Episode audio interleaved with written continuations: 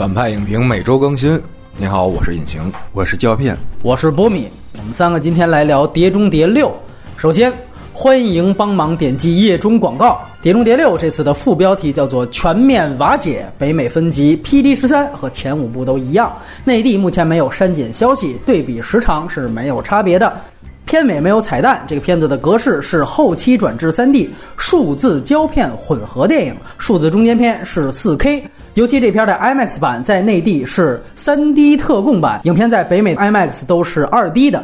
不过 IMAX 版部分场景会有特殊画幅，会由2.39比1打开至1.9比1。尤其最后一场动作戏还是非常震撼的，就是伪 3D 太操蛋。内地这回虽然有 2D 版印发，但起码在北京的排映量几乎为零。我只找到了一家排了二 D 原声版，就是杏石口路的中间影院，香山方向的一家，非常远。但是我和隐形特地去二刷了，有必要支持二 D 版。国别是美国，出品方派拉蒙影业，这已经算是这个影业第一 IP 了啊。那么此外的出品方还有天空之舞以及中国的阿里影业，阿里是从上一部就开始参与这个系列的。承制方还有 JJ 和阿汤的坏机器人影业。那影片是根据布鲁斯盖尔在一九六六年的《碟中谍》美剧来改编的。导演仍然是沿用第五部的导演克里斯托弗·麦奎里，他其实是金牌编剧出道，最早是靠《非常嫌疑犯》的剧本拿到了奥斯卡，随后不久就成为了阿汤的御用编剧，撰写了《行动目标希特勒》的剧本，而且在《侠探杰克一》第一次以导演身份和阿汤合作，后来又陆续以编剧身份参与了从《明日边缘》到《新木乃伊》在内的大部分的阿汤主演的电影。那其中《新木乃伊》是让麦奎里拿到了金酸梅，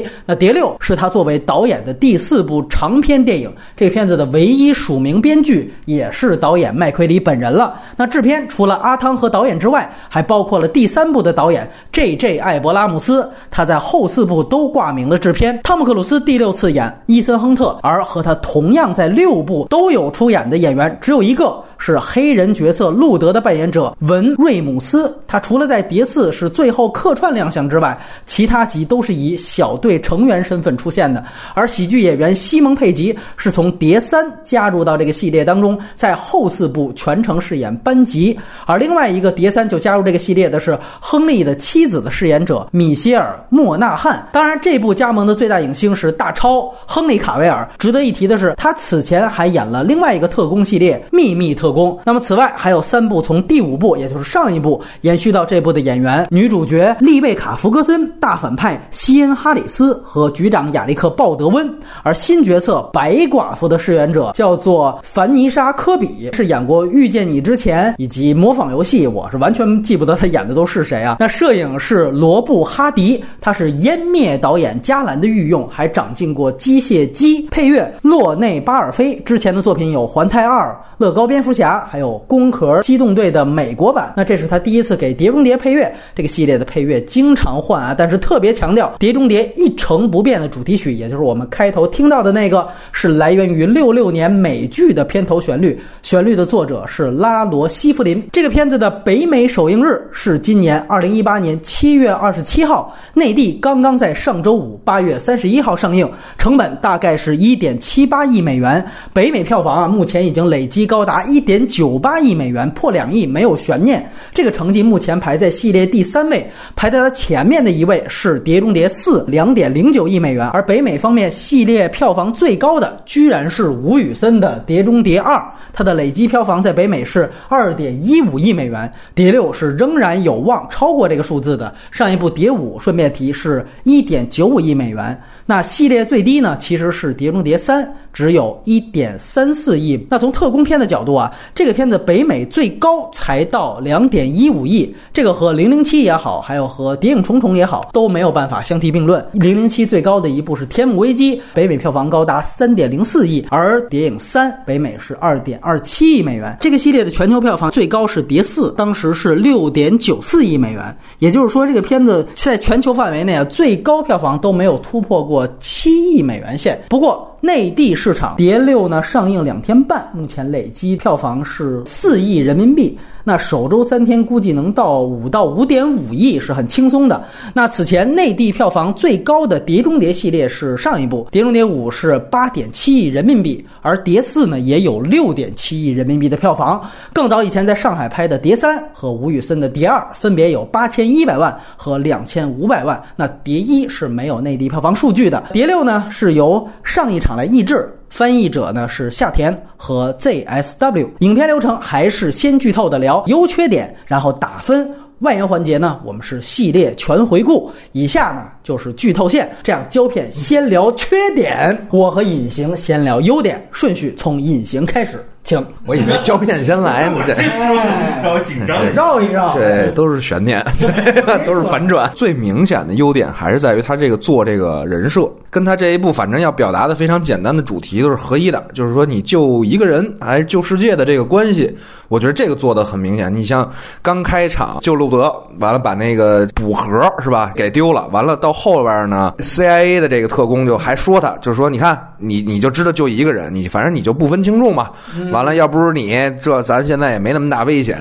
完了到后边就包括说是去救那个警察。就是那个法国那小女警察，还有他这英国的那女间谍，对吧？他这都是体现了，就是说我救一个人和救世界。尤其是到了后来的时候，他又把他前妻给翻出来了。就是我觉得他这个是很明显的，因为我我看他其实前几部吧都是有一个他核心的动作。你像上一部其实是逼入困境，他一定要选最难的那个啊，而这一部就是我一定要选那个最具体的那个人，我要救他。就是基本上这个动作执行的到最后都是比较好的。另外一点呢，我觉得他是选择了一种比较难的做戏方式，因为这一部戏它跟以往的那几部不一样的点就是它重在去讲一个扣的解决。而不是讲整个悬念的铺陈和结束。首先，你做戏就很难，就是我们挖一坑容易，填一坑难。看之前，波米也跟我说，说这戏有好多分儿。其实我不觉得它是分儿，就是我觉得它其实是解决问题的过程，所以它的动作戏就会更多。就我觉得这是编剧上的难点，他选择了一种比较难的一个做戏的方式吧。我觉得两个比较大的优点吧。嚯，就这些了。对，哎呦，好家伙，那这要主喷。来 来来，我们先听听胶片是怎么样来说这个片子缺点的。我是觉得这一集吧，它的动作戏跟文戏都有优缺点，而这种优缺点呢，都是先以优点为提倡，而导致它其实完成度最终的体现上产生了缺点。比方说动作戏啊，大家都在说阿汤哥这个很写实实拍的，其实我对之前那个从天上跳伞这个也是挺期待的，但其实我看了之后，我会觉得。这里面的剪辑，嗯，以及特效的介入还是很大。我以为是一镜到底，或者怎么样，真的从天上一点一点落下来，落到最后。拍了一个全程，哪怕有个剪辑的技巧上有一点戏剧冲突在里面，嗯，但是你依然是这样的动。但是其实它有 CG 的介入了，雷暴啊，还有最后落下来的那个建筑物肯定是 CG 的，不可能真的那么准点落在建筑物上挂在那儿。这种结果会让我觉得是有一点点和宣传不符，可能是过度宣传吧。宣传，你要是真的普通这么看也没什么，但是当你提倡那个东西之后，你包括阿汤哥跟成龙似的跳楼，嗯，咔咔咔也跟那个杰森·波恩似的，对对。对对对，有仰拍，呱，一层楼一层楼跳过去，但其实他也都是有 VR 辅助的嘛。嗯，就是我相信现在全世界最强的 VR 技术和最有质量的 VR 都集中在阿汤哥身上，不然的话他不可能那么安心去做这种动作。但你带入这种前提之下，你会觉得他那个动作的完成度还可以更狠更好。明白，明白吧？就那场戏我还觉得有点问题呢。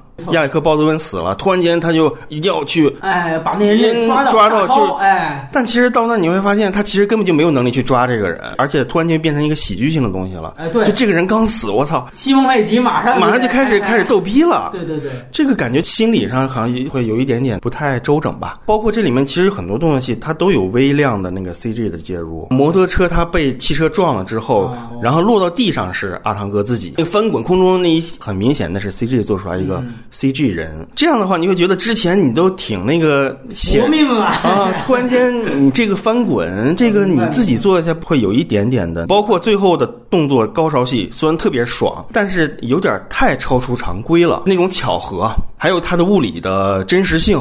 你都开始有点怀疑了。比方说对面直升机滚下来，这个冲击力它真的有那么强吗？你在那个当时的环境下，你会有点怀疑。嗯，一下两个直升飞机撞到悬崖底下去了，快。对对对对。还有就是那根非常戏剧性的那根绳儿一直反复挂在这儿。你挂一下就得了，你第二次又哐又挂了一下，就最后还真能砸着。对呀，对，就反正这个就瞄着大超去的，你知道吗？就一定要弄你。但是控虽然很精彩，虽然很很很刺激，嗯，但是你看完之后，你又回头一想，这个好像有点过。当然，这个是我的强求啊，动作戏上有点问题，文戏上可能有些逻辑上我还是有点不太明白的。你就像到最后的时候，那个大超反转了，真身漏了，但是他又把他们几个人给歇在这儿了，他逃出去了。他其实整个这个游戏已经失败了，嗯，然后但是他们还是觉得自己就是这个动力还有这个动机，我在当时还是觉得不够准确或者充实，是，就很多文戏上那些东西吧，比如说他一定要这样做吗？一定要那样做吗？我都会有点奇怪。还有一个缺点就是他跟前作联系的太紧密了，就是这个对于普通的路人来说，本来大家一看第六集心里都有点慌，你前五集没看会不会被人数到？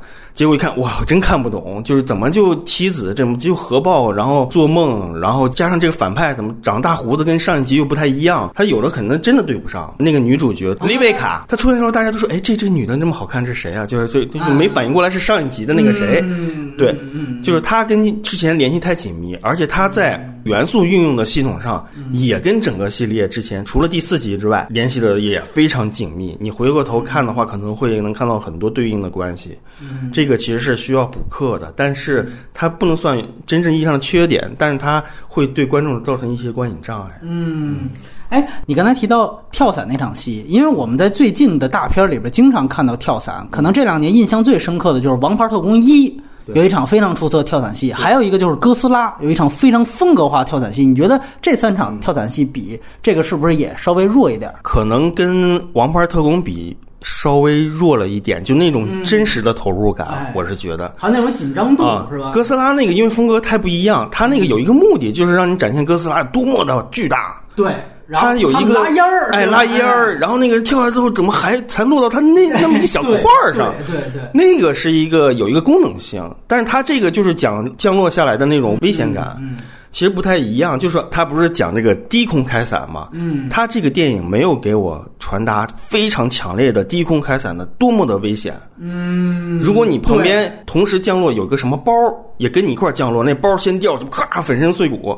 哎，给你提示了一下，哇，这个好惨，你你马上也落地了或者怎么？你就这样，哎，你就这样或者怎么样？它是一个很专业性的东西，嗯，很军事化的东西。对，所以你观众看的时候，可能到最后都能觉得他肯定不会死嘛。对对，都。有这种前提预设了，所以你在中间这块你没有展现更多的一些东西，而且那段戏剧冲突有点模糊，没错，你不知道大超这个人到底是个什么意思。落地之后马上接了一个喜剧包袱，对，你把这个几分掉了，对，阿汤哥就觉得我好像跟一个猪队友在一块儿，对对对对对。但是呢，就是这个，最后我这人还反转，啊，对对对，反正吧，就当时这个戏还是有待商榷。是你虽然他跳了，号称跳了一百零六次，也挺 也挺牛的啊，但是其实最后的完成跟想要的那种效果还是有待商。他可能有点像。上一集开场扒飞机，因为这扒飞机其实也挺牛逼的，空中那个时速那是比当年第一集扒那个列车要逼真，那个就是那个是假的，那个是那个是澎湃鼓风机，你这是真的扒上去了。大家想看你到底怎么去进行操作，怎么进入？结果你一个 CG 人啊，也是刚摔进去了，然后也是做个喜剧段子。那个人哎，怎么回事？后面有个人似的，一看哎，我操，怎么阿汤哥出现了？而前面就是喜剧段子，门开错了，西蒙佩吉嘛，对他总这样啊，这。可能也是跟前面上集做个呼应，这两集，所以他这个就是他的问题，就是大家对他期待值，因为它难度极高，嗯，大家就想看到一个极其壮观的奇观。其实他这个整个奇观化并没有那么炸裂，而且看那个戏跳伞戏，有点让我感觉想到原来施瓦辛格演的那个叫什么《蒸发密令》。那《蒸发密令》有他是从天上一直掉下，直到最后那一刻开伞，他也是个低空开伞，然后他整个人砸到辆车上，没错，把那车废旧车厂。然后旁边一个小孩说：“ 欢迎来到地球。”对，那个梗是非常成功的。我当时就觉得这个对于那个的模仿和各方面挺强的，因为当时后来我们去看，就说这个是不可能的。就是你低空到这个程度再开伞，一定是摔死的，摔死人的。这是肯定死的。但是呢，大家不计较，你这是个人英雄主义的片子嘛？阿诺嘛，肌肉结 结实，这个大家就那么想吧。对，所以我也确实，你提到跳伞，我是觉得确实他跟之前跳伞戏确实套路 上你没看出这次一百零六次有什么新东西。而且关键你没有告诉我这里面还有个雷暴这个设计，就是雷暴到底是什么样？你宣传也可以提前解读一下。我就在想，出现了雷暴这种东西之后，他肯定就已经诋毁了他实拍的这个意义了。嗯，你不可能跟雷暴商量好，我你这个我到我到几千米的时候，你给我电电我一下什么？就这个就有点让人这个失落。好嘞，那我就来说说亮点。我其实觉得最大亮点是视听语言。第一遍啊，除去这个垃圾三 D 给我带来反感之外，整体我观感是非常愉悦的。就是其实五和六是一个系统，和口碑很好的四啊，其实有鲜明的差别。四就是爆米花属性极强，它是娱乐感爆棚的一个电影，想象力爆。没错，五和六呢，其实是试图拍的更有逼格。应该说五呢，实际上是适度调低爆米花属性之后达到了这一点。但是这一部呢，其实在风格包括娱乐方面，我觉得是平衡的非常好的。就在这几年的这个 A 级大片里，我觉得算是它平衡的最好的一个。其实，在第五。部的娱乐感上又增强了一些，但是还是保持了第五部非常高的一种风格化的电影质感。我就这样说，就是他从风格化和电影质感的角度碾压任何一部漫威电影啊，任何一部。所以这一部呢，所有的关键场景，你可以说都是似曾相识。让你提到摩托车戏，你第五部也有，其他戏前几部也有，很难说这一部的任何一个桥段。都是有什么巨大创意的？你找一个迪拜塔都没有这样的东西，但是它小的变化变奏以及风格化的强调，这个是贯穿始终的。导演呢，他其实试图在每一场戏都做出一点不一样的东西。你比如说刚才说跳伞这场戏，咱们说大的方面，那比这牛逼多的，我们见过很多。但是呢，他在雷暴那场，他有静音那一块儿。这是一个视听语言。你说从机舱出来是一个长镜头，没什么；伞包最后没打开也没什么。但是它到雷暴静音那方面，它前面配乐故意铺的特别满，然后到那一场，哎，突然一下静音。这个想法是视听语言上的。你包括打斗的戏下来之后，马上是夜店的整个声光电，它做了一个多重棱镜的一个布景，包括整个厕所都是纯白的。这其实都是有点超现实的东西，很急速追杀的那种感觉。再到巴黎的结发厂，从阿汤想象。打死警察的那一段，按说一般是口头叙述，他那段真的给拍出来了，而且拍的就像是真的一样。因为那块其实对于有经验的影迷来说有点迷惑性，因为很多电影一般都会把计划直接就瞧到了真正的第二天的行动上了，他那块会做一个时间的对位。其实《狄仁杰》前几部就是会这样做的，但是他这个反倒返璞归真了，他做了一个。等于打死警察的那一场伪动作戏，那个是想象的，它是全程屏蔽掉了音效，但是只加了音乐，然后从主观镜头从车里出来。我觉得那块其实是不错的。《碟中谍六》你会发现它保持了很好的一点平衡，就是有奇观的时候铺奇观。没奇观的时候，我铺风格啊。我们看到最后一场大家最黑的直升机追逐和那个刚才提到的悬崖上最后一一分钟营救。直升机追逐我们都见过，悬崖峭壁我们也都见过一千次了。那最后一分钟营救我们见过一万次了。它怎么做到不同？我觉得这里最好的一点就是它引入了克什米尔高原这种壮美山河做了一个背景板，等于就像把国家地理 BBC 拍的那种奇美壮丽的纪录片。和这个系列最大的招牌是阿汤的上天入地的动作戏给结合在了一起。那我要没看错的话，那场戏甚至他接了几个乔格里风 K 二的空镜头，对吧？你要看过马丁坎贝尔那个垂直极限的话，应该有印象。那当时拍摄肯定是没去克什米尔拍了，但是这个创意是非常好的，他就是营造这种高危险感。其实导演是利用啊观众对于雪域高原的一贯的这种刻板印象，去加强那段动作戏的危险性。那其实同样的动作，如果在城市上空拍也能拍，但是看上去的惊险感就会比在雪域高原差很多。你看，我看《碟六》第一遍的时候，我就特别遗憾，当时成龙那个超级警察，他在最后不是也有一场直升机戏吗？其实你按说从搏命的程度啊，就这种实拍这种，那那个时候的成龙比阿汤是要强的。但是就是你拍戏，你拍不过好莱坞这帮人。大家想想，《警察故事三》它是最后连到火车上嘛？它其实是城市上空。我要记得没错，应该是马来西亚吉隆坡。对吧？那你要是青藏高原的话，你要是这种，你最后落到青藏的铁路上，那这个险境看起来效果是根本不一样。但其实那种搏命，那百分之百实拍的，但是最后的体现出来惊险感，确实是叠六是更胜一筹。所以你会发现，这个是它其实很大的一个优势和特点啊，能够把这种风光片，尤其到最后，为什么我还是有点偏向于，哪怕是伪三 D 的 IMAX 版，最后那个一点九比一打开那个画幅，阿汤不打开你也都能看见，他打开都是他那个风景啊，那个确实是相当震撼。对，但我我是没有计算，就是他计算倒数十五分钟的时候，你你有没有算后面是不是真的有？他其实是超过了这十五分钟，远远超过了是吗？其实这个很简单，因为它是平行剪辑。平行剪辑的意思就是说，时空就破掉了嘛，就是等于你这儿交代，同时我那儿还拆炸弹，但我电影是分着交代出来嘛，所以这个就没什么问题。其实就是说是没问题，但是你还是会觉得这个时间有点特别长。这个长的哎这个说的没错这个长其实问题是在于就那边的戏不好看。没错，打来打去，你以为会打的也会很厉害，或者有什么新招，是的但其实挺浆糊的。说是的呀，就是说平行剪辑问题是挺大的，在于他那边其实他整个的动作落点接不上，而且另外一点。在砸各种，而你想，他是四条线。嗯，你西蒙佩吉去找那个女的之前，他们是四条线，而其实这里边最主要就是阿汤这条线。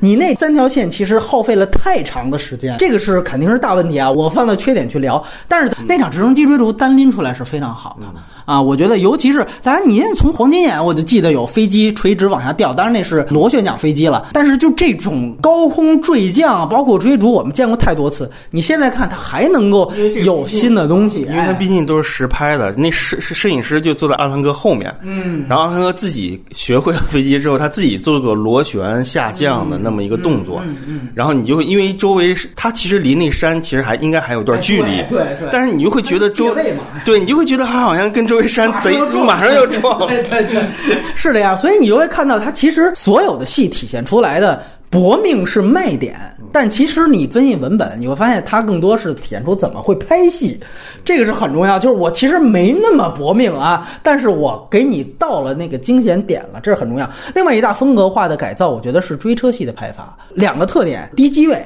还有一个就是汽车的 POV。啊，主观镜头基本上你会发现这个戏它不要摇臂角度的那种全景镜头。你看《谍影重重五》马特达蒙那个，你还记得有一个什么装甲车撞烂了什么二十多辆车的那么一个咚咚咚的一个戏高潮戏，就那个就是当时就觉得太愣了，这怎么是你《谍影重重》的风格呢？你是一个伪纪录片，以往美式传统的那种，虎胆龙威，对他就要毁灭，没错，就这个就错了。但是《碟中谍》，你看它这两部特别克制。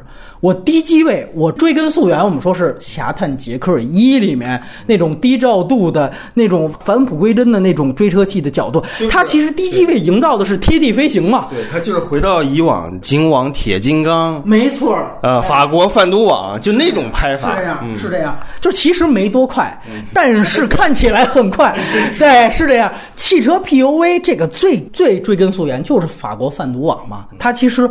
就是那个是里程碑级别的神作，当时在那个纽约呃地铁桥下的那一段，就是这几年啊，这个追车戏确实是拍的越来越浮夸了，就因为我们就是知道大家把这个普通的追车戏，它它拍成了飙车，就是速激这种，对，它是极品飞车了，就街道上也是要极品飞车这种东西。你看这次《蝶六》，反倒在这样的一个大片时代，它这个返璞归真就显得很有意思，它就强调这两点，而且你会注意啊，它这次这车，它都故意挑老款车型，你注意到吗？那宝马都是老款的，它不弄那种什么超跑。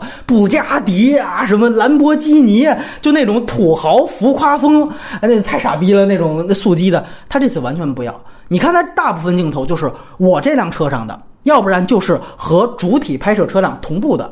就这两个机位，你包括紧接着那个摩托车的追逐也是这样。其实最好的一段，我觉得就是凯旋门环岛的那一段，那一段是逆行，那一段按说它其实给一个俯拍镜头啊，会更清楚的带出这种逆行带来的图形美。大家脑补一下，它是一群摩托车顺时针的闯入到一个逆时针行驶的环岛，然后它导致整个主角后面的所有摩托车队追我的人全都给撞出去。你知道为什么？哎我我是觉得，如果你有给一个俯拍的全景的话，这个调度上就会容易穿帮。一个容易穿帮，而且其实它破坏了速度感。对，你会发现其实它没开多快。对，是这个就是当年《骇客帝国二》在拍那段高速公路的时候，他给了一些，哎、对他给了一些全景镜头，你会发现崔妮体开那辆摩托车速度没多快，是，而其他人都是故意避让他。没错，这个就是一个穿帮。没错，要不然你就 CG，对，你 CG 你永远有一天你都会有破绽。所以这个导演是非常清楚知道自己要什么。我这场就是要速度感，我贴地也好，我车头 P U V 也好，我都是要要求这个。所以我不要那种图形美的东西。但是他反倒这个戏你能带出凯旋门，因为碟中谍嘛，你得和各地地标结合，对地标崇拜。所以呢，他这个创意跟地标结合是非常好的。说白了，这个视角也很重要，就是他其实坚持整个追逐戏当中没有超出片中人物可能存在以外的视角。你说一上帝视角，你那场没有直升机，你哪来的那个东西？所以他就是要不然是我，要不然是其他车辆。而且环岛逆行那一段，你尤其注意，他有几个镜头是隔着好几层车道去拍主角的摩托车，车速是同步的。然后这个时候，他让中间这几层车是不断的闪过，这个是加强速度感的一个方法。这个都是最老派的方法，但实际上特别管用。包括你在斯皮尔伯格他拍他处女作《决斗》那个大卡车的那个戏当中，你也都能够看到这种返璞归真。放到现在看，反倒是特别眼前一亮的。而且刚才说了，有奇观的地方它铺奇观，没有奇观的地方做风格。这个电影的摄影是非常有想法的，它很多对话的正反打吧。其实应该都用了柔焦摄影，而且通篇是暖色调，这个非常少见。因为《碟中谍》整体我们知道它定位是动作片，动作场景的文戏也应该是凌厉冷峻的这种画风才对。你看《谍影重重》是最典型的，但是这个片子它完全反其道行之。最典型的场景，我们注意就是大超和他黑人女上司栽赃阿汤的那场文戏对话。我没记错的话，应该好像是巴黎蒙马特高地的那个圣心教堂的外平台。时间应该是日落的魔幻时刻，它实际上是远景推轨的缓缓的移动，然后配合着近景的柔焦，完全暖色调的一场很不一样的拍法。当然，你也可以说柔焦给到大超的面部是一种镜头暗示，毕竟这个人物后来变节了。但是它整体的风格营造真的是完全不一样。你包括我们再看从一开始柏林丢掉核武器原料的那场戏，黑市交易的那一段浅焦的同时，它后景永远是放一个隧道式的，它营造一种透视的纵深感。包括后来伦敦基地对峙那场戏也是这样，后面是一个隧道一样的那么一个洞穴。这些戏当中，它都只强调动机光源的光，有的时候他还故意过度曝光一点。开场注意那个反派的车灯，它直照大银幕，让光晕形成一个十字效果，去区隔和强调出人物站位。我们说这种文戏要怎么拍，能怎么拍？就是衡量一个一流的商业大片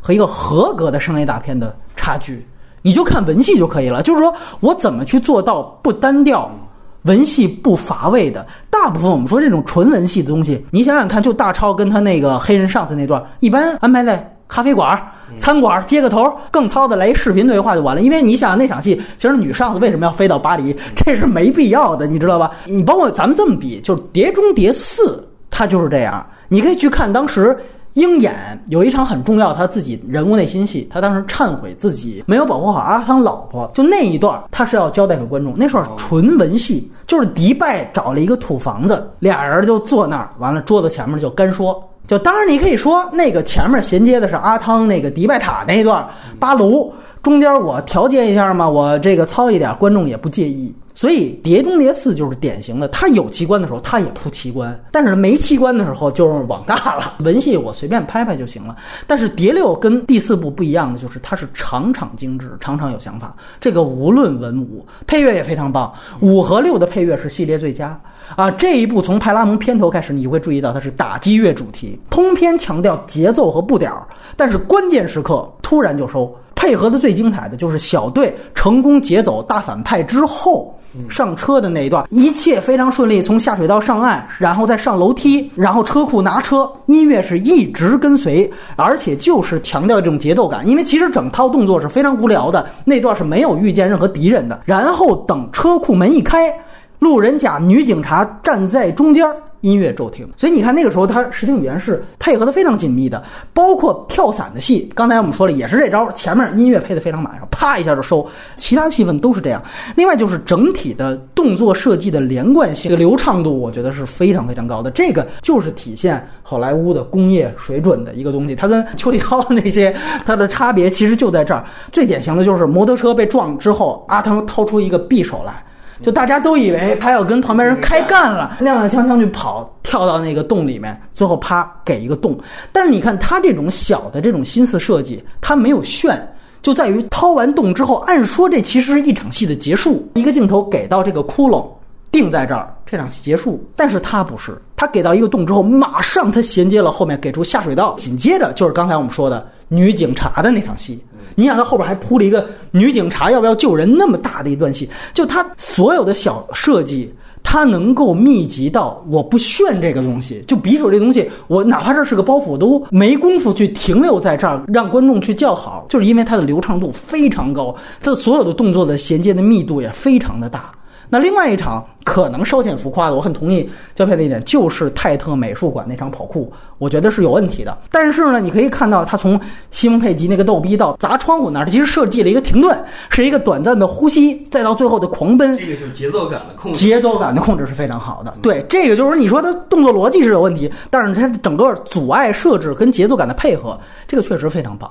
而且他要推的也就是人物在报仇的那个心理的推动下的那种筋疲力尽，这个。其实也是法国贩毒网最后那种精髓，就是他已经超越了正邪对抗。我最后我操，我就是要追到你。你包括厕所的那一段动作打戏，除了破墙我有点出戏之外，就那墙老砸之外，其实他一跌倒，整个把水管子抽出来，然后直接就打。那种设计还真的挺有想法的，在好莱坞的这个动作片的维度，尤其我觉得那场戏，它对于人物定场很关键，因为那个其实是亨利卡维尔开场第一场动作戏，就大家以为这场戏往往是这个角色露一手的时候，结果俩主角被一华人，一个你觉得就是一个路人甲，你觉得应该是马上一扎针就撂倒，然后咱们看后边那个面具变脸，其实他给观众铺期待是这么铺的，结果没想到，我操，这华人把这俩。俩人打的就完全不成了，配合观众预期来讲，其实整体看是很好的啊。那场戏我觉得是亮点，然后我们就交换意见，咱俩来说说问题。印象，我从两点谈哈，一个是刚才就是胶片说说这一场为什么到最后那结尾高潮戏它不好看，或者说让你显得冗余。我非常同意你刚才说的一半儿，就是我觉得他这个戏其实是在给你往往上塞东西的。你刚才说的那个很有道理，就是本来的期待是说赶紧变脸去见那个白寡妇，没错，砰，他给你加出一场戏是打戏，就哎，你看在这加他的做戏方法，我觉得跟以前，尤其是像第一部和第三部，嗯，呃，是不一样的。对，他是往出。飞着做戏，比如说遇到一个坎儿，他就啪给你扬出来，所以导致就是说你到结尾的时候，你往回收的时候就不好收。你比如说我们想第三部的时候，他上来就有一头脑炸弹的这个事儿，对，完了他把这个事儿怎么会怎么能救治，他会出现什么反应，都给你铺的，对，规则特别清楚，而且他在在一个很紧张的环境下，我要救出来，到最后一场戏的时候，嗯，你看他还是一样的梗，这个时候你对那个阿汤哥他去救女友的那个状态就会了然于胸，你会觉得哇太难了这事儿。你一下就被扣进来了，对吧？你的情绪就被带进来。其实那场戏场面不大，跟这个这部是没法比的。虐心，对对。但是你怎么出这虐心效果？如果你不前面把这事儿铺的那么细的话，你就那种做戏方法是什么？他那个戏，我觉得他最好的点就是在于，他是往回扣着做戏的。你往外放，你就容易导致一种就是说，哎，我操，我忘了好多东西。你比如说，它里边其实出现了一些冗余的地方，就是我觉得白寡妇这个人，这这条线其实就是一个废戏，你知道吗？就是。他完全可以用一个路人的方式，或者说更简单的方式带过。你重点把它做到，就是说人物关系，就是到底谁是内鬼或者什么的。你把它做在情节上，没有他就是啪又给你支出来，他哥又怎么样？就是我觉得他的这边的刻画，其实你到最后他这个人物也没有落点，就最后来了一个，也就是啊，我们还是通过他当一白手套似的就完了。他跟主角也没有什么人物关系，这为啥呢？其实就是他前面就顾着为了让这事悬好看一点就完了，但恰恰他。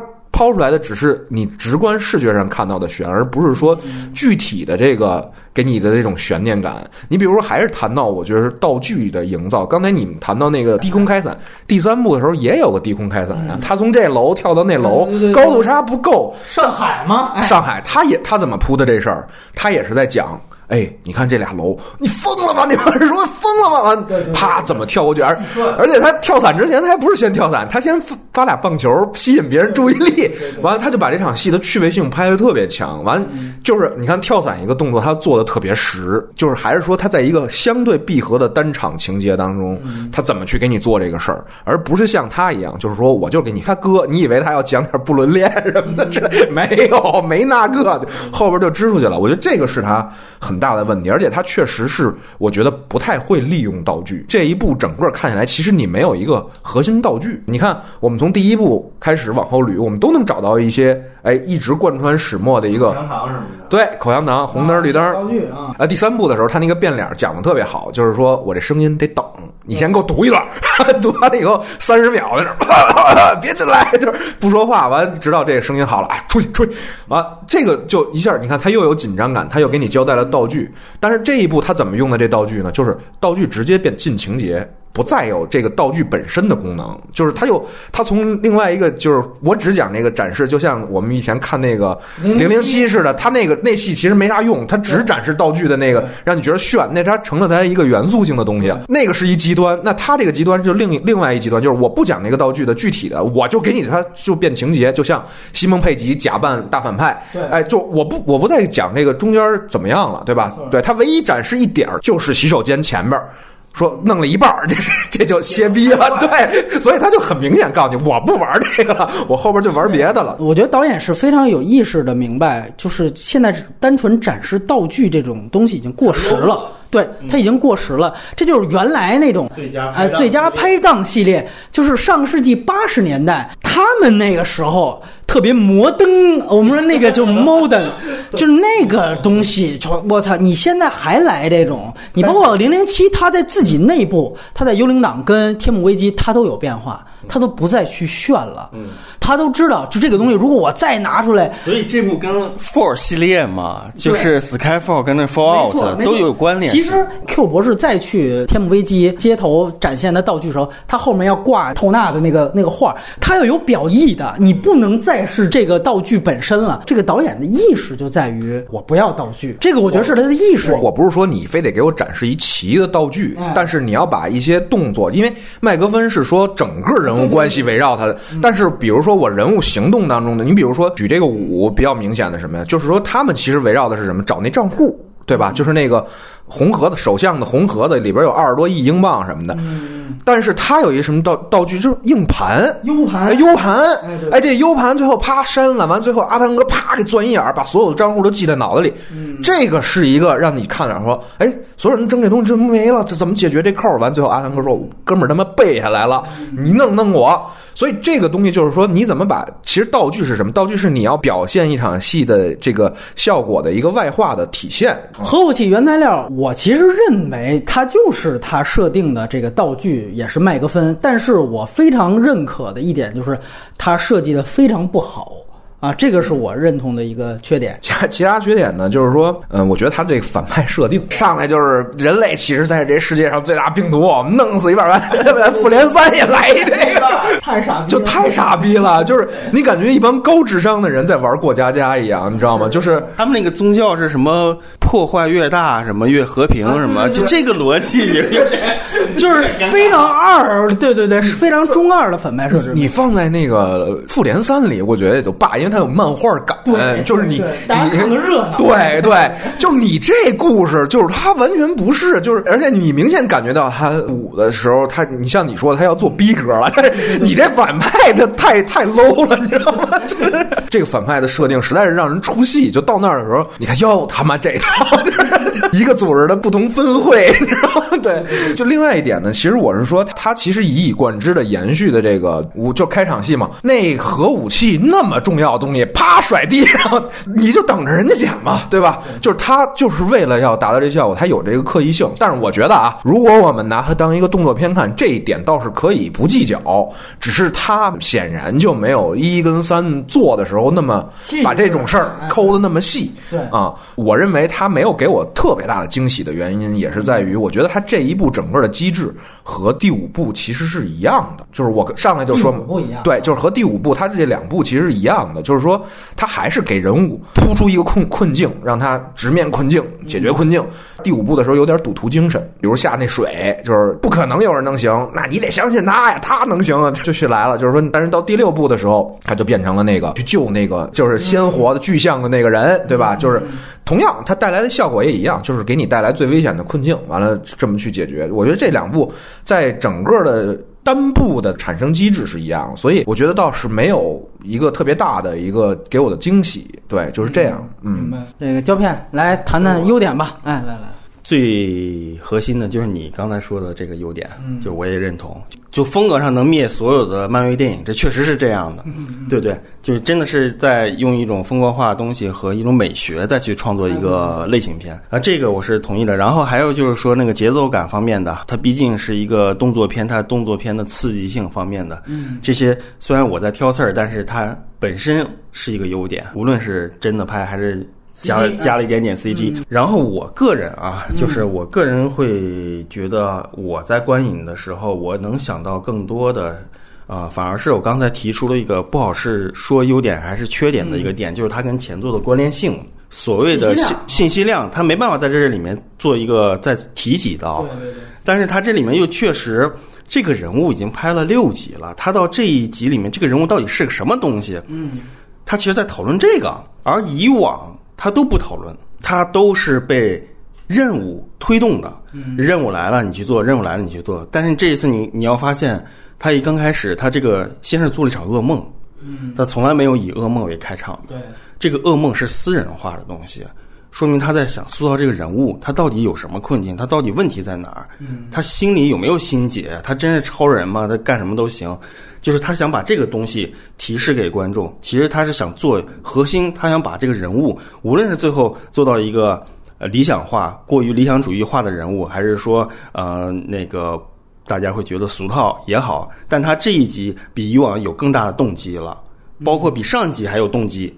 上一集我都没有觉得他在做这个人物的内心的东西，当然了，我们要说他做的成功与否，还有做的这个厚度，嗯啊，嗯，可能还是也有点不够，啊，很有限。但是这个动机我很喜欢，就在于，因为他到最后他真的是又遇到了他的前妻嘛，他遇到前妻那段的情感戏、人物反应、潜在的戏剧冲突和心理建设，在那场戏当中，可能大家都会觉得，如果你不知道第三集。你也不知道第四季结尾就这么回事儿吧？你没不想对这个人物进行想象，但是当你知道这些一系列的问题之后，突然间这个人物出现了，嗯，就在那一刹，而且不是阿汤哥找到他，是他喊了阿汤哥，是这样的一个关系，挺触动我的。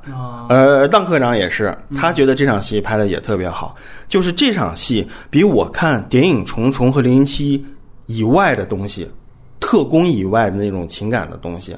他怎么在一个真实环境下去处理这么一个矛盾？然后他最后还要跟他说：“我我这是来工作的。”你看这话就把这个暗示出来了。他他又要干一件大事儿了，可能又得死。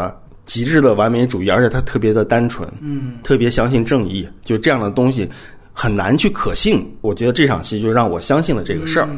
而且这个这场戏比他之前的整个这部电影之前所有文戏拍的都好看。嗯，因为之前所有的文戏都没有这种真正的潜台词，他们都是在反转，或者在他的潜台词就是可能你看我暗示了他是大反派，就这种潜台词都是这样的。但真正到情感层面的话，这个就是非常真实的感觉，就很少见。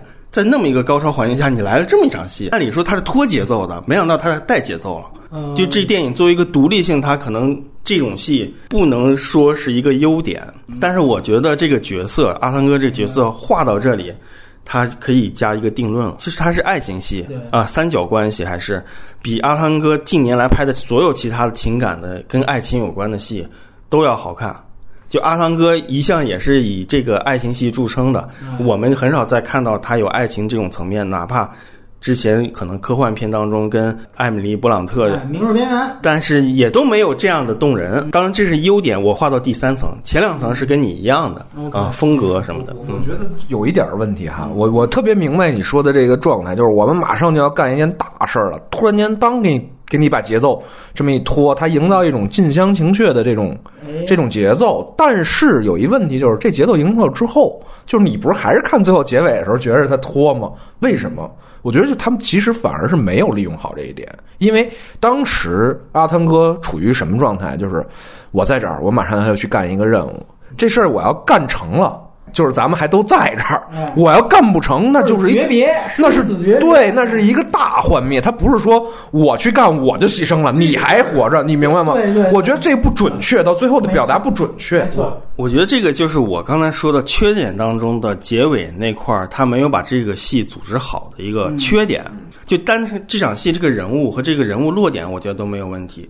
但是你后来又把这个女的放到了一个四个分支线当中的一个小分支里面，对，她在动作上没有动作，对。对，剪了两刀，左我的左手，我的右手就开始捣鼓捣鼓捣鼓，觉得这个事儿左手一个慢动作，哎，对，因为你想从动作上，那两颗炸弹，它其实有一个保险是，我不到十五分钟，我绝对不会炸。而如果你要想做最后一分钟营救的话，观众都知道他是不可能剪错的，嗯，所以那两条线就是没有动作，那是无效的动作。于拖沓的，对对对对对，但是我非常明白胶片说的这个优点，我觉得这就是分两方面看，它是阿汤作为这个人物 B 故事的优点，但是它是整个电影、电影对。整个 A 故事主线剧情的缺点，是这样。嗯，一半好一半坏，是这样是是这样。其实对那场戏，咱们过度解读一下，我觉得特别有意思。她新任丈夫，那个就是《美国美人》里面那个小孩儿，哦，看塑料袋儿的那个。哦，他当时的台词就是说，每一件现象的背后都有一件美好的事物，这是他当时的经典台词。嗯我一下就投射到这个电影里面的感觉了，我就过度，我对我当时啊。我就过度对我脑补了，过度解读了这个东西了。我就觉得他为什么要选这么一个人来演她现在的丈夫？他年龄或者说什么匹配吗？你也不好不太好去查这个当时，但是你就会回想到《美国美人》里面他这个人物特性，这个演员这辈子可能就只能美美国美人了。哎哎哎，他没有后来没再没有作品超过那个。他的符号他他的人物的都是跟那个有相关的，所以我看到他在这儿，我就感觉阿汤哥找这个演员呢有一种奇怪的用意，嗯。我就在想这个这片儿有很多奇怪的用意，是。你包括刚开始传递那个任务信息的那荷马史诗，嗯，它打开之后，它竟然是要戳自己验血 DNA 什么验血型，你才能开启这个信息量的解读。就从来没有任何一个传递这个道具，它是迫害你的。就他哪怕五秒后自毁，然后什么的，就他你这说这有点意思啊，我就觉得这个道具是一个很暗示他这个人物在这一集当中可能会要戳破一个底线，解决一个问题。就是说，这种就是所谓戏剧做法高级的地方。你包括你像第五部，他用图兰朵，图兰朵其实就是一个女人反复的乞巧。当时因为第五部的戏剧内核是在丽贝卡那个女间谍身上，所以整个图兰朵其实就是写她的。对他把这个和配乐给融在一起。对，我还想说的就是这个女主角，真正的女主角，她在这儿呢。然后她不断的跟阿汤哥说这些话，包括他们有一种非常相似的暗示。他们迪厅那里面进去的时候有很多镜子嘛，临近冷静。反射出的全是他俩的那种对视的那种东西。还有他们到最后已经呃巴黎追车结束了，他们想想把这话挑开了，你你干什么？见面。哎，两个人是平行着走了走了进去。他其实这个女的在走阿汤哥第一集的老路，他必须干死他的上级，才能得到整个这个系统的认可，你才不是间谍。他是在成为一个新的阿汤哥，所以阿汤哥这种人物，阿汤哥的这个角色的历史背景，跟这个人物的关系有很大的一个成长的作用，在这个成长之下，他们才互生了情感。阿汤哥可能情感弱，但是这女的感觉情感出来了。我对阿汤哥本身偶像光环的崇拜，这就就产生出来了。文瑞姆斯告诉那个女的，阿汤哥其实是怎么怎么样的，立马就洗脑了，开始转过头，有点要哭了。然后阿汤哥，你们干嘛聊啥呢？这个任务我跟你一块去。就是有这样一个人物关系在，他从上一集开始铺垫的。上一集铺垫什么？就阿汤哥，你还记得溺水吗？这些都是系列扣。阿汤哥溺水之后，其实已经死了，按理说就已经死，已经窒息了。他把他捞上来之后，他给他做那个呃人工的心跳起伏他不是人工的，他有真正除颤器。除颤器是吧？他后来拿除颤器电了西蒙佩吉，他才走的。哎，啊，这个女的救他这个行为动作就跟第三集是一样的，重生啊是吧，对，让他重生的那个前期然后阿汤哥这时候才被他救活。起来之后发现，哎，这都你干的啊！就有那么一个故事。他这两个人物，他在不断的去往这边去加扣，整个系列化的一个人物的一个成长。嗯，但是我觉得，就女双面间谍在这里面其实是一个很败笔的一个角色。你提到的刚才你你赋予他的这个意义，就是说他必须干掉他上司。他在上一部他已经干掉他上司了。对，因为因为他上司当时在上一部的那个片尾是什么烤 U 盘，完了故意陷害他，他到最后什么真假首相那段之后，已经把这个事情给解决了。因为是这样，就是他每一部其实都有一个间谍性的角色作为一个 B 故事线，就类似这种。那个女的有那么一核心命题，她到底杀谁？国家还是自己或者什么的？她已经结束了。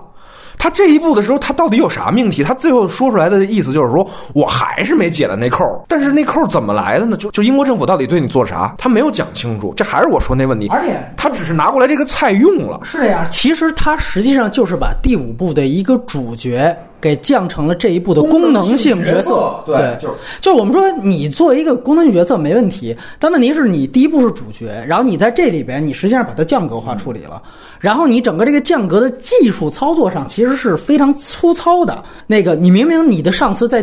第五部结局已经解决了，然后你说其实体制还是不信任我，你得再去把这个大反派给杀了才行，我就来杀来了。那最后你的解决方法就是我们跟军情六处沟通了一下，跟你就解套了。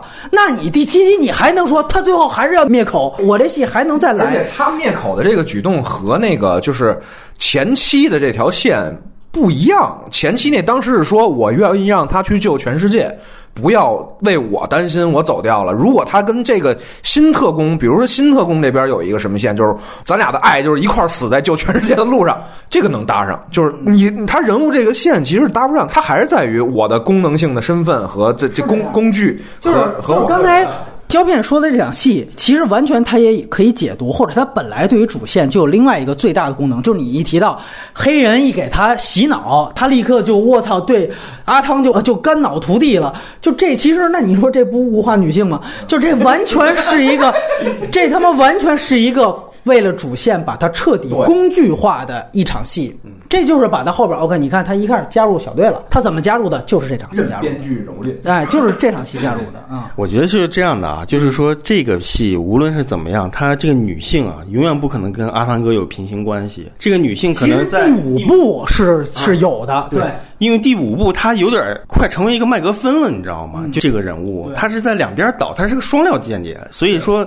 它有这么一个功能性，又跟人物性绑得很紧的这么一个感觉。就是说，第五部它还在推动阿汤哥去执行任务的。嗯，等到这集在讨论这个核心阿汤哥核心情感和人物的完整性的时候，其他所有人物都得为他放弃。我也不认同，就是说给阿汤哥。造神这个事儿是一个好的戏剧的创作啊，但是以往的从来不讲这些东西，但直到这集才讲。其实我的优点，其实我想说的是在这儿，单纯纯相信正义感，不怀疑体制，并且每次都能化险为夷。美队嘛，就是就是他们美队，对对对对。就我觉得是他是以没有一任何一个女性的这个角色能跟阿汤哥较劲啊，等量齐观的。但是我说的是什么？他们都有一个呼应。关系，你比如说第五部的时候，其实是阿汤哥他们这个小组，阿汤哥本人受到了一个质疑，组织内的质疑，他变成了一个游离分子，而同时这个女的其实也是在两边的一个游离状态，嗯，只是他们俩可能选择了不同的方式，完了就是面对同样困境的时候的不同的命运解决方式，完到最后两个人走到一起，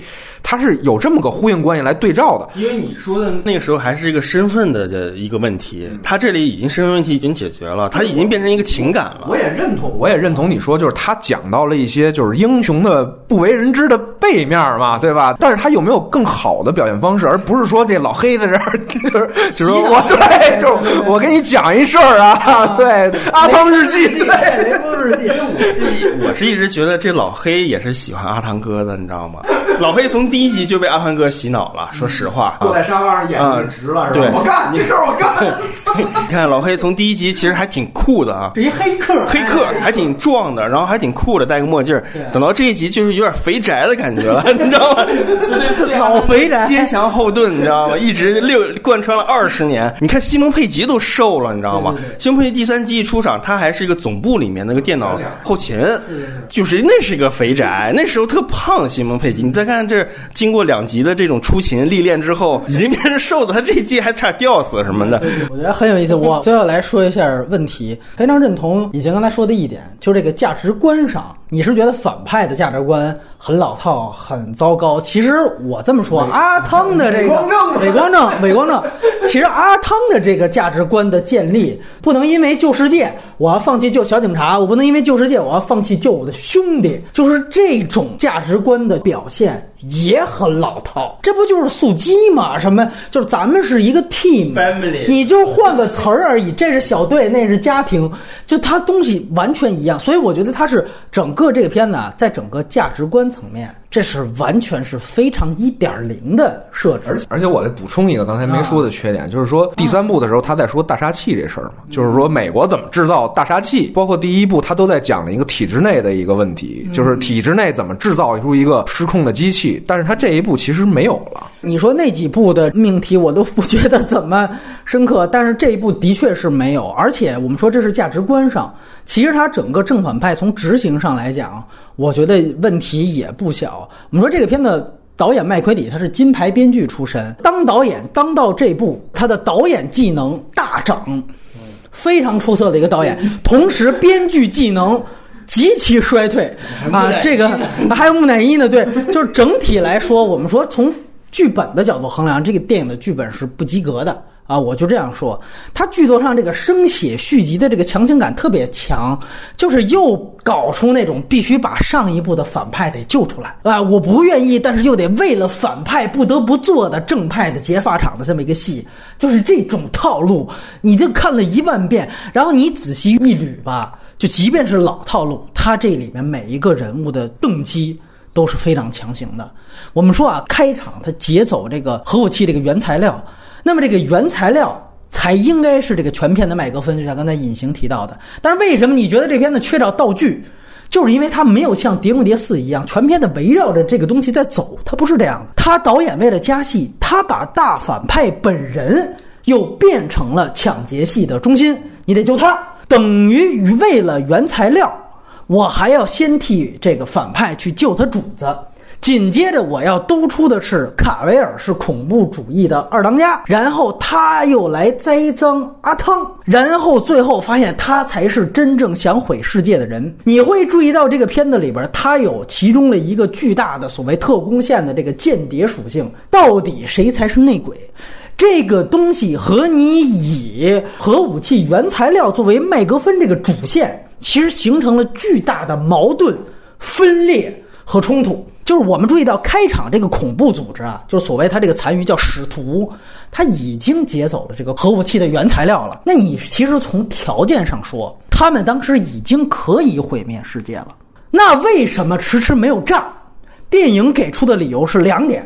第一点就是这个卡维尔和使徒的其他人他没联系上，然后呢，他这里面他铺了一个他人物动机，就是他要先这个栽赃阿汤，好像要掩盖自己的身份，这个动作做完了我才能炸，这是一点。二来他给出的理由就是我们必须得救出大反派，救出他才能炸。那咱们说从这个组织的角度去出发，就是你大头领，你早在第五部你就被抓了，然后这都好几年了。这个组织如果运转一直很正常，那必然是有人接管。如果卡维尔持和其他使徒没联系上的话，那必然也有第三个人来一直管着这个组织的。当这个组织拿到了这个核武器的必要材料之后，他已经能炸了，他为什么不炸？这个其实是有一个非常大的问题，你为什么不直接毁世界？你还要等出我得救出大反派，我还要等着卡维尔栽赃成功呢？他铺的这三件事：抓内鬼，还要救大反派和毁世界，这三件事压根儿就没有关系，这是没有因果关系的三件事情。你完全可以，你作为一个反派组，你完全可以啊，我一边派人去救我这个大反派，然后二当家我联系不上，让他一边先栽赃，先把他身份问题解决了。我这边我一边我先炸一口，这根本就不妨碍。开始说什么繁体钢也被炸了，卖家也被炸了，哦，后来发现是假的，忽悠那个核专家呢。其实真正现实世界，你就应该在柏林那场被丢之后，马上出现一个什么卖家被炸，你就本来在这儿就应该是这样设置的。这个电影为了强行加戏，他才把旧反派和栽赃抓内鬼。作为一个引爆炸弹的前提，但其实根本没有这个前提逻辑，这是不成逻辑的啊！如果你这儿写一个说大反派手握一什么核心密码，什么这逼那哥的，你写这么一个，没他这炸弹炸不了，那也行，他没这么写。对吧？二来就是卡维尔这个角色本身，这是一个大败笔，就是在于他非得要扯出一个抓内鬼的线，然后又像《碟中谍一》一样啊，中间一度营造出汤姆克鲁斯其实被所有人怀疑成为了大内鬼。你且不说《美队二》也写过这么一遍，就这个东西都用烂了啊！整个《谍影重重》三部曲就在写这件事情，对吧？就用烂了。你非得玩这一番，就整个他抓内鬼这些戏完全没有必要，而且非常无聊。最重要的，他毁掉了亨利·卡维尔这个人物的行为逻辑。就谁能告诉我，这个二当家他的价值观和行为逻辑到底是什么？他到底是一个自保的，我先要把身份问题解决的卧底，他还是一个真正的野心家？你从他中间有一段和西蒙佩吉，就那段后来哦被骂，原来你是啊这个这个西蒙佩吉，你从那段对话，但是他当时不知道他是掏心窝子说那段话，你从那段话你可以注意到他是后者，他是真正的野心家，他还觉得哎呦你别小儿科，就我写的宣言，对对对对对对，革命尚未成功，同志还需努力，是我汪精卫写的对吧？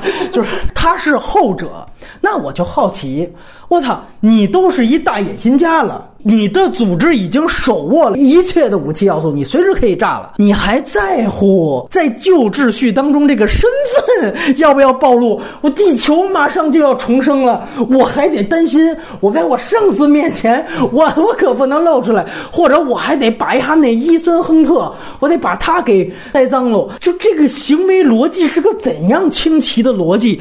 哎，我这实在是搞不太清楚。而且说他没联系上其他人，才有了其他的这个戏啊，说才有了他迟迟不炸。但是你注意到一个问题，就是他西蒙梅奇那场戏完了之后，不是 CIA 灭灯吗？灭灯之后，他一个口令，完 了那 CA 其中俩人就嘎嘎把其他人杀了。完了，他特别悠闲的从那地道走出来之后，就说第一小队不够用，第二组上。完了，咔，就一批人就上。那你从那场戏的潜台词看出来，他已经和使徒的其他人已经接上头了，而且他已经是恢复他二当家属性。而且有一个点，他铺的特别莫名其妙，就是说这二当家他为了杀人灭口，为了防止其他的使徒落到各个政府手里，他其实明着帮着 CIA 杀了好多他自己的人，对吧？然后说他杀自己人的目的是为了怕这些人当人证。落到各个政府手里边，对我们这组织不利。那如果是这样的话，这个二当家在他们整个使徒的这个内部，他到底是一个什么形象？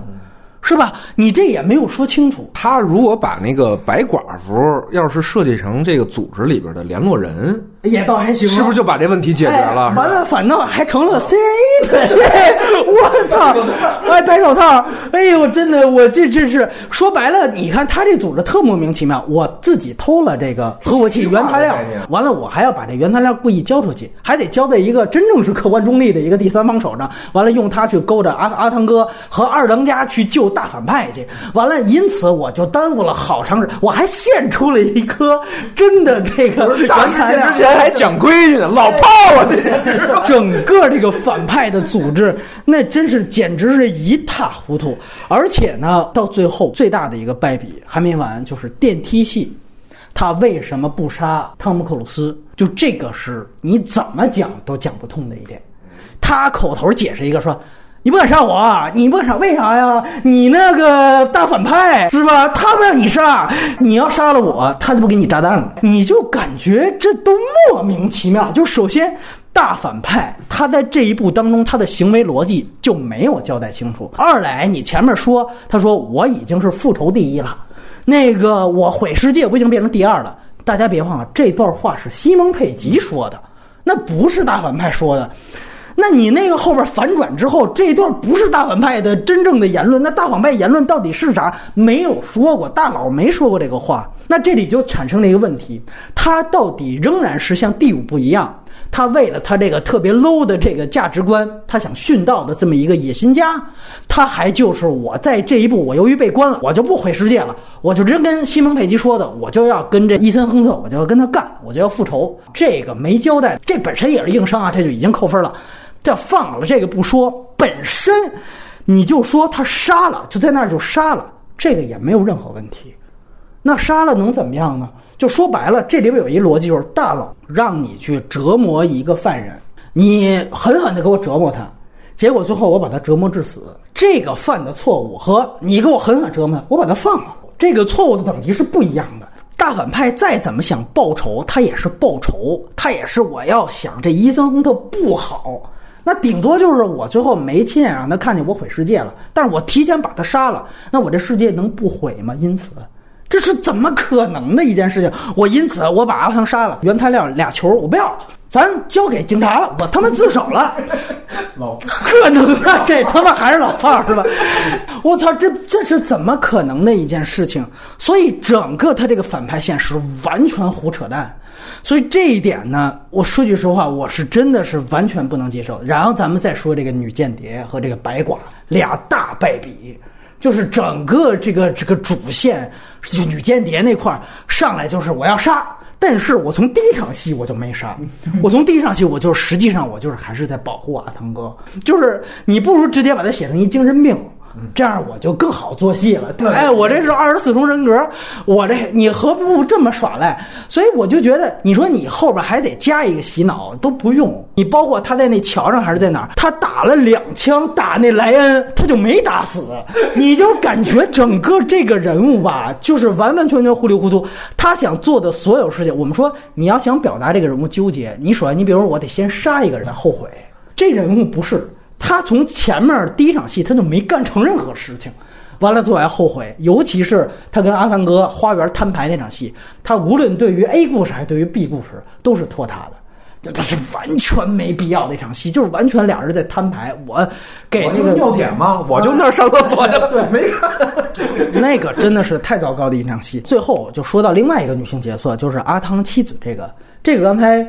胶片提到非常好的一点，但是我我们从反派的角度出发，因为它里边有一信息点，你别忘了，就是这个妻子到这儿不是他真正完完全全巧合到的，是反派安排的。叙旧的时候，其实说出这个信息点，就说，哎，我们本来在达尔富尔的，哎，结果没想到，哎，有一个金主，哎，什么什么的，就给我们钱，天花来哎，哎，那这里边其实就有一个特别大的问题，从反派的角度，你让他妻子来到这个核弹跟前，这个目的是什么？那是有妻子放放在这儿了，这个阿汤就更虐心了，他就更得救了。那我请问，那没有妻子，阿汤就不救了吗？真正的写法应该是黑暗骑士那种，妻子核弹我放俩地儿，你只能选一个，这个才有戏剧冲突。你现在反派，你把核弹跟妻子全堆一块儿，这倒好。只要炸弹这问题一解决，人家阿汤一箭双雕啊！这反派他妈大缺心眼儿，所以整个他就是因为要铺阿汤这个 B 故事，他这个心理建设他得完成。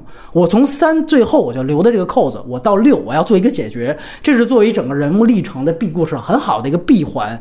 但是他在主线的剧情上面这个设置，他为什么要设置这不是巧合？你其实你这儿你就说是巧合也没什么问题。他就要弄一种我这反派，我是一盘大棋，感觉反派脑子特别特别混乱，你知道不知道要干啥？一堆神经病啊！就是说白了，智商也不高，也人格分裂，就是这种种情况。所以我觉得他整个的这个要弄出一盘大棋，这种感觉就是你多还不如少。这就跟我们上期聊一方厄运一样，非电线杆子上印一个 logo，那意思好操，这我也是安排的，你安排得了吗？你最后串起来串不上这个事情，这个我觉得是最大的一个问题。然后其次就是刚才两位提到，就是说《碟中谍》这个系列，我觉得它一直以来有一个通病。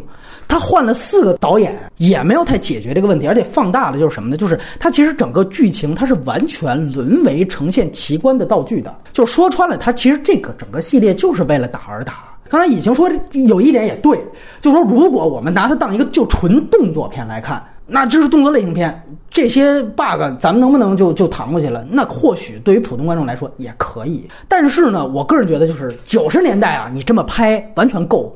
但是我们都知道，随着克雷格版的《零零七》和《谍影重重》，他把特工片拉到了一个新高度之后，这种为了打而打的这种纯类型片的这种剧本质量，确实是影片的短板。这个我们作为电影的评论来讲，必须要点出这是一个短板的存在。为了做戏做戏啊，就是说安排一帮杀手，那个是扯淡的。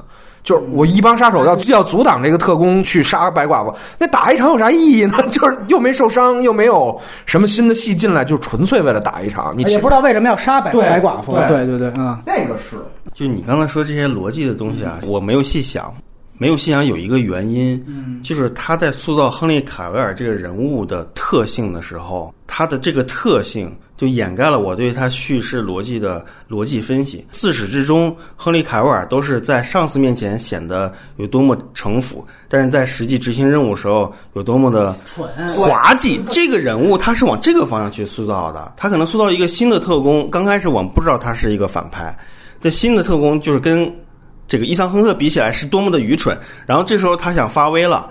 反过来想想制敌，但其实他仍然毁在他想不清事儿、办不明白事儿，以及他所谓的野心的冲击之下，最后都双面人了嘛？都是他已经人格分裂了。对他其实特别像那个《王牌特工》里边那个威士忌，就是后来牛仔、哦那缉毒的那个，到最后特扯，就是我你帮这什么，就是特像那角色，还有点喜剧性，把前面那些氛围做足就。是因为你说句实话，你如果我们说你要做人物的话，你可以给三个人物找到重点，就比如说阿汤，某种程度上也是双面，在组织和信任不信任之间游离。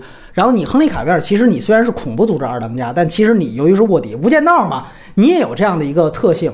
然后再到呃利比卡那个角色，那就更别说了。那个女主角三个人物，如果你最后把这个个性达到，就虽然他们是三个不同立场，他们最后要打一架，但是他们其实是同类的人，这个就非常好。那其实当时《天幕危机》你记得吗？哈维尔巴登跟零零七就是这样的一个角色，就是你其实咱们俩是一样的，只是最后我们俩的选择不一样。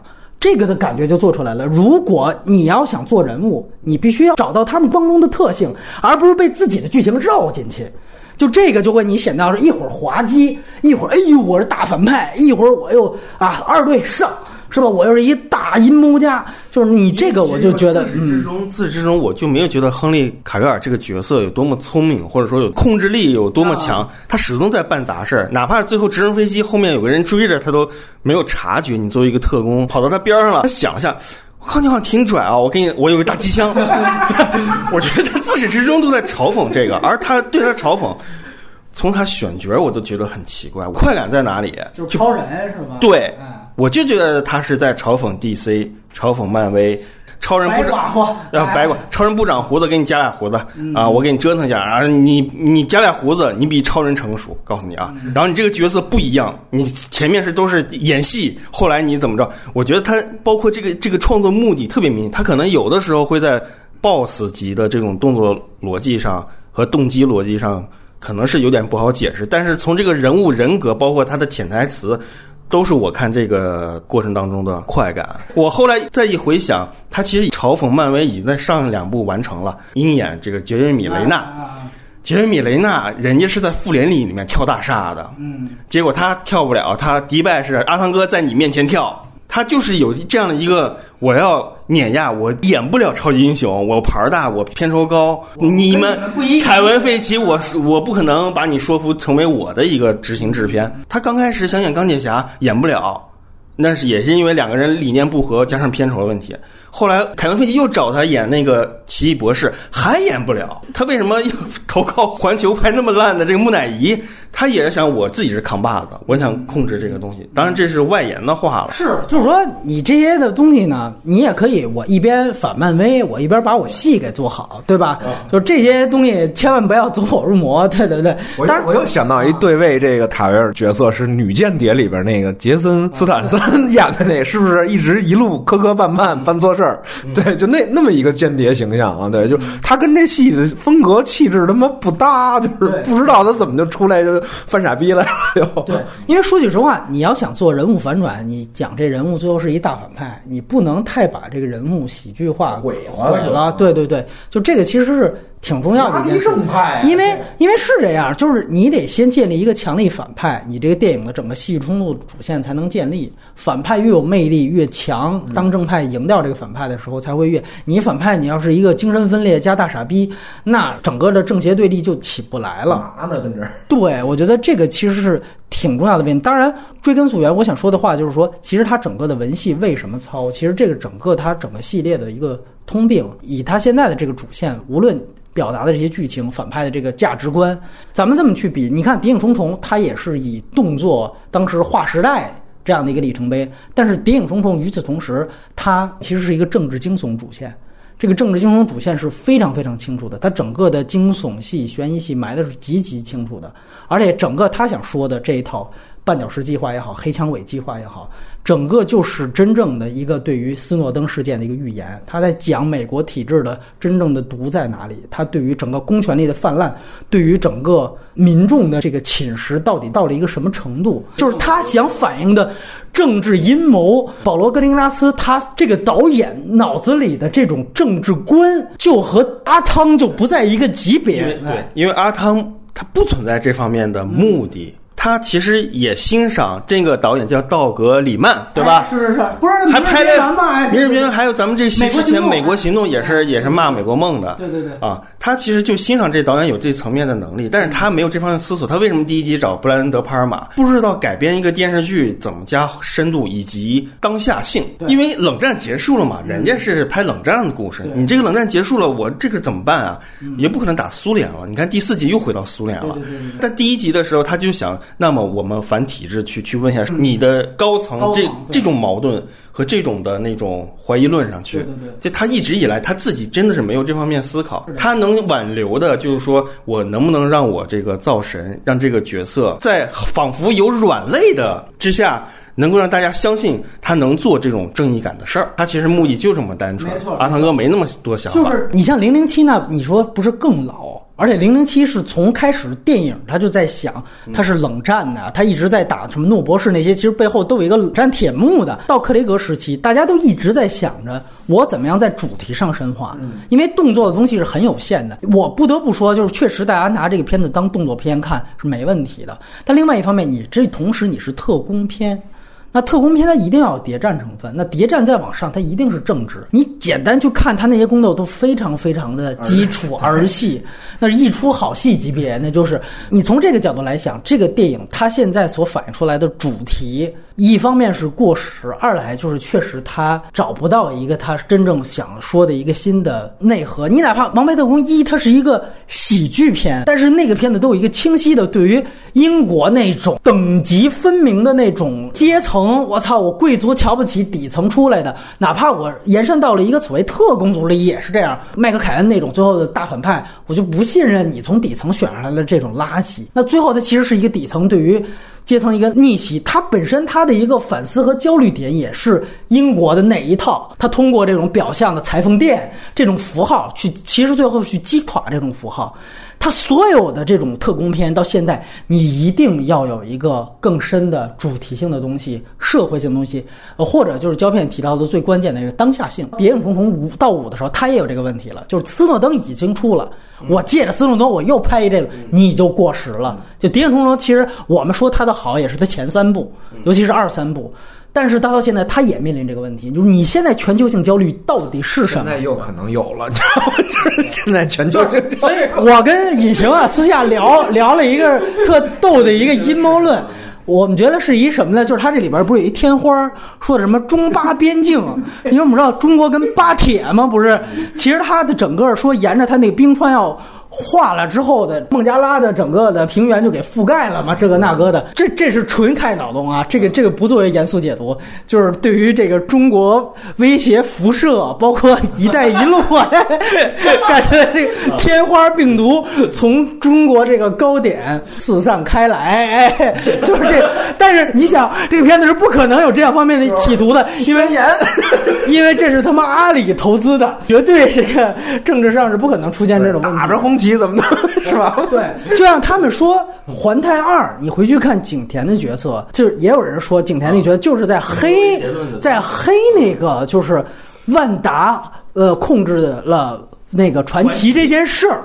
就是底下有一个洋鬼子在那儿，哎，你好，怎么这那个，然后我的中文，你中文说太差了，你要赶紧学去，那就是，哎，好的，就这种，就是把那种中洋颠倒的那种中大人那种，这个都是外延脑洞了。在我看来，他把一个中国这个 China 这俩发音放进去，他都会觉得对中国有好处。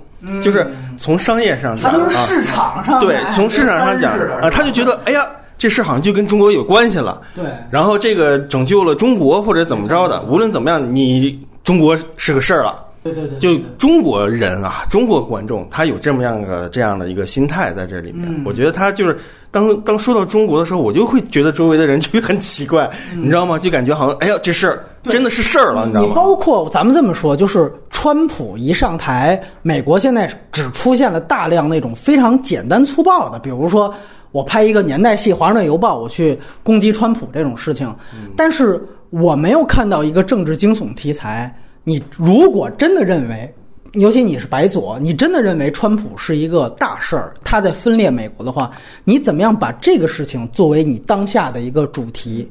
你把它延伸到了，比如 CIA，它对 CIA 的影响，对于你情报机关的影响，甚至是不是你美国内部现在分裂了，导致你在对外的时候，你其实是不统一的，你的对你的互相扯轴的，对其实我我觉得，就阿汤哥跟这导演、编剧俩克里斯托弗这俩人还没想到这个层面，因为他们很可能是在一五年或者更早之前。连贯性的想到了这个故事的一个整体性，嗯，对，或者说就在一五年吧，就那时候川普也没怎么着，就是那个时候他还是想到最后一定要把这个人物给给扣了。你这个人一直因为第四集大家都说第四集最牛逼，也也是所有人公认的。但是就是说问题是在于什么呢？就是他就把人物割下了，所以第四集完全就阿汤哥这个伊桑亨特这个人物他们不存在，他撞了墙被揍了。哐砸到车上，脸上连个伤痕都没有呢。站起来接着干，站起来接着干，他到底是怎么回事儿？就是没有这方面的东西。阿汤哥其实也自己心里明白，他不想这样处理人物的，因为每一集伊桑亨特前三集都有情感跟异性，对对。直到这一集连异性情感都没了，他异性全是同事，纯友谊。嗯，还有一个就是雷亚塞杜是反派，哎对呀、这蛇蝎女人就完全是反派，就是没有任何余地的反派。对对对。所以说，他通过各种娱乐元素、啊视觉奇观，那是太就做非常成功。但是他到最后留个扣儿，就是莫名其妙，就是对就大家没看前三集，你看挺爽，一看到这儿，哎，这这这什么意思？怎么又来个角色？然后这个那个黑黑胖也出来了，所以说他其实还是想最后来提示大家，这个人物是有情感的。然后他需要最后后面的东西来去继续来补充他的情感，所以他又找了一个风格化的导演或者说编剧人物比较强的，然后咱们来做这个人物，一点儿一点的做这个。他没来及想到川普的问题，阿汤哥也很少跟川普问题上产生交集。他的，川普啊，只是我想到的一个，我觉得可能当下有联系的，它只是我的一个假设，你可以有其他的更牛逼的假设，对对对对对，他可能就不想这个事儿，他想的就是说我先把这个人物跟风格再重新拎回来。毕竟第一集好有风格，嗯，第二集也好有风格，啊、第三集突然间风格就开始消失了。他还是想把风格拉回来，我觉得他核心目的在这儿，然后完成自己的造神运动，干死现在的漫画英雄什么的，就这样。成，那这样我们先打一个分数，那还是按照这顺序，隐形先来。我觉得我打一个六点五，观影还是很愉悦的，就是推荐大家去看。但是我打六点五的原因，是因为我还是觉得它的机制跟机理和五是一样的，所以我就觉得这个五可能我能打个七，就类似于这种。对，但是我就这个就可能就是六点五了。推荐就是推荐在所所有这系列影迷嘛，就是而且喜欢看动作戏的，对吧？觉得阿汤哥帅的都可以看嘛，啊，不分男女是吧？来，胶片，我打七点五，其实我是还是挺想推荐给所有武行们看一下的，因为他还是有自己的想法和创造的，而且其实大家要想到，就是我们在现在拍时装戏，就怎么更好的利用威亚，就威亚既不能违背的物理定律，对。同时它还能保护人，就是他跳楼的窝脚的那个事儿，他跳过去，其其实是整个电影当中这种动作系数比较低的，对，他这是一个失误，他才受伤的，不是说这个特特别难、特别危险他才受伤。他所以为什么轻视这事儿，就是因为那个动作太好做。为什么那个动作太好做，就是因为有四五根威亚在护着他。他首先绝对不可能摔下去，而且他也不可能磕在那儿磕有多疼，因为前面也有一根威亚在固定它，保证了他在磕到那个时候，他不会磕真的磕到，他有一个护理的机制的。所以在你看，这其实就是一个威亚教学片儿，你就就 推荐五全五行看。但是它的是现实的观感刺激性做到了，嗯，这就是我为什么不是很喜欢李忠志现在的这个状态，啊对对就是因为他对他每次都用威亚保护人的时候，破坏了这个物理逻辑。我最后给七分儿，他文本刚才说了不及格，但是我实在是非常非常喜欢他视听语言方面。我觉得如果你让我选一个文本，这些戏任何毛病都没有，甚至可能还在这之上还能做出点主题意义的，但是它视听语言是极其平庸的话，那我宁可选择这一部。其实你会看到大片现在就这样几条路，要不然呢我就把娱乐元素做足，就像碟四一样。然后我没有什么主题，也没有什么什么视听语言的东西，要不然呢，我就是我有一个非常棒的一个主题，我想深挖这个主题的东西，然后这个其实也是一种拍法，但是呢，这个系列到五六，它其实激活了另外一个维度，就是我真正把这个东西首先当做一个艺术品来拍，我每一个场景我都在打造一件艺术品，这个创作态度和创作思路特别特别好。其实我有一个想法。《战狼三》如果投资也拍个两个亿，我们现在也可以拍两亿美元去拍一个动作片了。只要剧本够好，你磨的时间够长，你做出一个叠四，我觉得我们现在完全有可能。就是你投资到了，就完全有可能。你不拍迪拜塔，吴京也能爬，对不对？但是叠五、叠六，我们现在拍不了，它不是成本的问题，它不是钱的问题，它真的是我们这些整个这套班子理念理念、工业上的理念和艺术上的理念，这是全方位的差距。这个一来是非常非常难，二来就是确实是需要美学体对美美美学体系的东西，是你不只是导演一个人行，你得这一套班子行，包括你得让你这个片子真正的主控，也就是阿汤哥也得接受并且认可这个东西大家。有一共识是的，就现在关键就是各种，我觉得可能是不是五行之间的这整个体系都都完全没法儿没法儿就是换用，对，对现在就没没有共识就很难做对吧？所以我个人觉得这个才是现在真正好莱坞的精髓啊！如果他接着往碟四那个方向拍，他就玩完了。就是我，他瞬间会被像中国这样的市场超过的。但是这些东西仍然是它的精髓所在，也是为什么我们还要继续看好莱坞大片的原因所在。他的东西，包括诺兰的大片儿，现阶段我们能够放眼的十到二十年内也都拍不出来的东西，就是我优点里面提及到这些东西。而且这个东西它始终也是有一个道理在，就是一定要不能脱离叙事的。对对对对，中国观众一旦脱离了叙事，就像《罗曼蒂克消亡史》叙事上有点晦涩之后，他就非常难接受这个事儿。是是，或者呢，他就你得有新的真正的奇观给他，他才行，对吧？这个我觉得最主要。然后最后我推荐呢，实际上我这样说，如果你还没看的话，呃，你可能做两件事情是最好的，一来就是你把第三部看一遍，这个对于阿汤哥的 B 故事你了解的会更透彻。刚才跟胶片说的一样，然后要不然的话，你再看一遍第五遍，这个对于你主线故事了解更清楚，因为就是接着第五部拍的，嗯，能明白那大胡子是干嘛的之前，所以这个我觉得是一个更具体的指导建议。然后另外一个当然就是强烈的看你周围还有拍二 D 版的话，赶快去看一场。刚才说二 D 版拍的少，就是有些犄角旮旯的影院都在拍二 D，它就场次少，什么华谊啊什么的。华谊我查了没有，真的没有，有一场，有一场吗有？一场二 D，一场一就一一天他排了大概二十场，可能就有一场。华谊那个有问题，就之前我真的冲着他二 D 去过，当时是那个汉索罗。写的是二 D，、我去了，他其实放三 D 的，他也给你他也给你眼镜儿。当时我连场看的，我就看了一堆，因为我要那场退票，我后边买的票就，所以我就算了，你知道吧？然后还想去地质礼堂看一场二 D，哎而且它是国配。哦，因为我小的时候第一次看电视上看也职业特工队，就是就是国配，我挺想再看哎。，胶片提到小时候，我们就过渡到今天扮演环节，我们来说说这个整个的。